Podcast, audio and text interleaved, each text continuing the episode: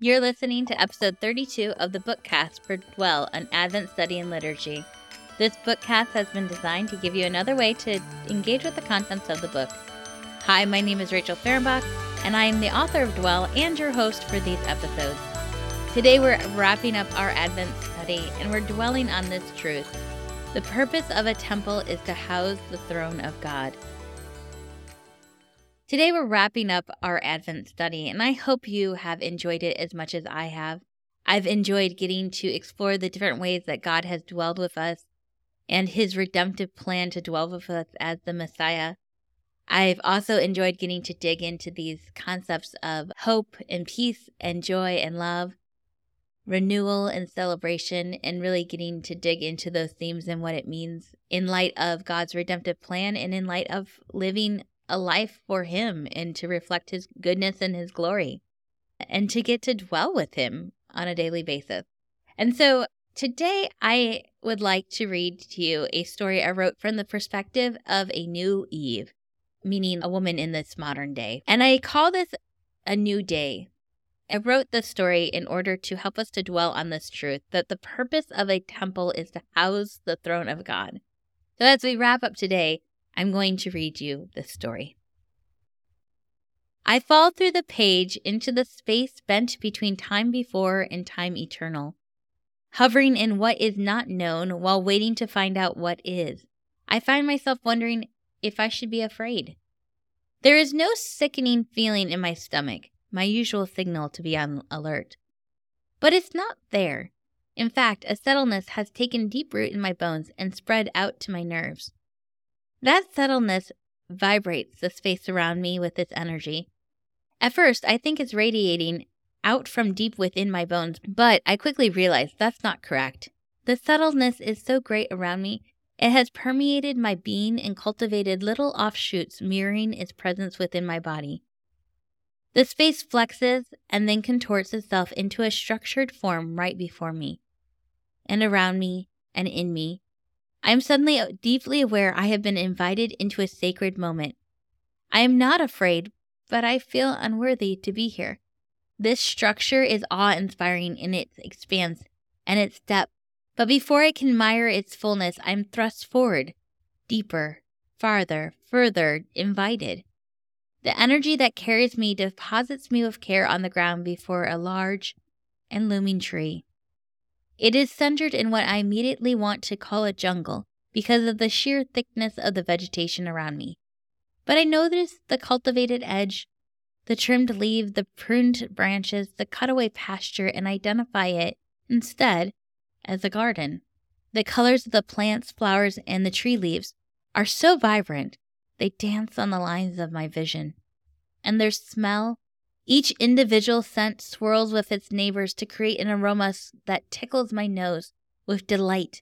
Before mingling with the inhaled breath, it rides into my lungs. I feel a pleasant sensation warm my chest. It reminds me of the subtleness that is still rooted deep in my bones. I feel a warm, padded thing walk over the top of my foot, and I immediately jump at the shock of the sensation. In turn, my quick movement startles the animal, a small snowy white bunny, and it darts away from me. My eyes follow it as it scampers over a large and protruding root of the tree. I take a moment to study the looming champion and realize that the light engulfs the tree around and within, much like how the subtleness radiated around and within me. The light emanates and permeates from both within and without, weaving in and out around its branches, coming from within the very branches itself, and yet not contained to it. Am I about to die? I ask out loud, though I'm not sure why since I'm alone. Except I'm not. I feel the life of his presence pulsating out from the tree and towards me like blood through the veins with the beat of a heart. The tree is consumed by his presence and yet not burned. The way I feel right now, I realize. I drop to my knees, aware that any other action would be an inappropriate response to the holy ground on which I stand. Look up. The command comes from within and around and before me. I obey, pushing myself up from the ground and sitting back on my heels. The pulse of divinity continues in a steady and faithful rhythm, but the light shifts from the tree and casts a shadow on the ground beside it. The shadow grows, its form shifting as well from a defined trunk with branches to the stem of a lampstand with seven branches that end in cups. I recognize it as the temple's lampstand. It grows larger and larger until the shadow rises from the ground and stands before the tree, both a shield and a veil. A shadow might not be the best word to describe it, as shadows often bring to mind darkness. This shape was not one of darkness. In fact, it held within its design hope and joy. But it cannot compare to the life giving tree behind it. I raise a hand to touch the shadow, but as I reach out, the light from the tree burns into the shadow and disintegrates it into little pieces. They flutter to the ground like ash and collect in a pile at my toes. The edges of the shadow remain, but in its center, the shadow has been consumed by the light. North to south, east to west, across to cover all of life. The light bursts forth from the cross shape, and I instinctively shield my eyes with my arm. But the rhythmic pulse of his presence guides my arm away from my face. With my vision unblocked, I can see that the light that bursts forth has pulled back into itself and gathered into a swirl. It picks up speed with each completed cycle, swirling, swirling, rushing, rushing. The sight and sound merge, and I hear the violent wind before and around and within me. The swirl breaks out into a million little pieces of light, flinging every which way, many of which I can no longer see. I'm aware of their presence just like I am still aware of his presence. I feel a warmth above me, and I lift my eyes to see one of the lights hovering. I'm not sure if it has taken on the shape of a flame or if my eyes and my brain are attempting to make sense of it with something I understand. Whereas I could feel the pulse of his presence emitting from the tree before me, now I can feel it radiating from within me, just like that settledness in my bones. I feel compelled to look down at the palms of my hands. I expect to see them empty, but instead, a box with a bow sits right there in the middle of my right hand. I pinch the ribbon of the bow with my left and tug. The ribbon slips off and the sides of the box fall away in unison. What remains is a crackling ball of energy that I am simultaneously in awe of and terrified by. I hesitate, unsure I want to do what is necessary. But I know. I know that I am known and this gift is created specifically for me and to be used by me. With a decisive move, I scoop it up and press it against my heart. Where I expected shocks of electricity to be endured, I instead feel a tingle that hits every nerve from head to toe. It's like my system has been recalibrated, and I can actually feel for the first time in my life. And what I feel is awe. Awe as understanding floods the unused spaces of my mind, and I comprehend the layered complexity of the images I just watched take their turn before me the tree, the lamp, the cross, the people, all pointing to the light, that life giving presence that envelops and does not consume, the one that rises in victory over darkness. Awe is what I feel, worship is what I do. I alternate between pressing my face to the ground and scrambling to my feet to dance without reserve.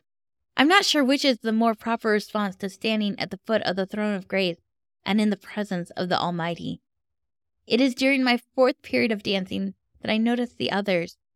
Those parts of the light that had dispersed, gathering from the corners and distances, called back to their home, back to their dwelling place, back and yet forward. Because this is not the original garden, this is a new thing, a fuller expression of his creativity, filled with abundance, filled to the ends with his glory. Shalom, true and complete. There is no lamp, no sun, because the light sits on the throne at the center of this cosmic tabernacle. It is all and everything, heaven and earth, garden and city. With a clear and strong voice, the one seated on the throne proclaims, It is done. I close my eyes and I feel the words within me and around me and before me radiating out and permeating within, enveloping but not consuming, loving and healing. My eyes open to the ceiling of my bedroom. I am no longer in that beautiful garden, Put him on the floor next to my bed. It takes me a second to register that my head hurts. How? A quick glance around reveals that I hit my head on the t- end table when I fell.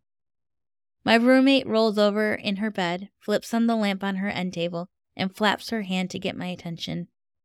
You okay? She signs with one hand while covering a yawn with the other. I rub the side of my head. Just sat up too fast and hit my head. I sign my answer. She mumbles, Okay, forgetting to sign it, then rolls back over, pulling the blanket back over her shoulders. Situated back under my own covers, my mind drifts back to the image of the new creation, and with it comes the feeling of awe and the desire to worship. I know I won't be able to explain what I saw to anyone, especially not my roommate, but that feels okay. Like this image has been given to me as a gift, not for any grand revelation, but simply as a reminder that I am known, loved, and chosen. Intentionally designed to dwell with my Creator, I tug my covers up around my chin and smile before falling back into a peace filled sleep. Thank you for dwelling with me today on this truth that a temple is designed to house the throne of God. As we draw to a close this Advent season, I would like to read to you from Revelation 22 12 through 17 and verse 20 from the New Living Translation. Look, I, Jesus, am coming soon, bringing my reward with me to repay all people according to their deeds. I am the Alpha and the Omega, the first and the last, the beginning and the end. Blessed are those who wash their robes. They will be permitted to enter through the gates of the city and eat the fruit from the tree of life. Outside the city are the dogs, the sorcerers, the sexually immoral, the murderers, the idol worshippers, and all who love to live a lie. I, Jesus, have sent my angel to give you this message for the churches. I am both the source of David and the heir to his throne. I am the bright morning star. The Spirit and the bride say, Come. Let anyone who hears this say, Come. Let anyone who is thirsty come. Let anyone who desires drink freely from the water of life. He who is the faithful witness to all these things says, Yes, I am coming soon. Amen. Come, Lord Jesus, come.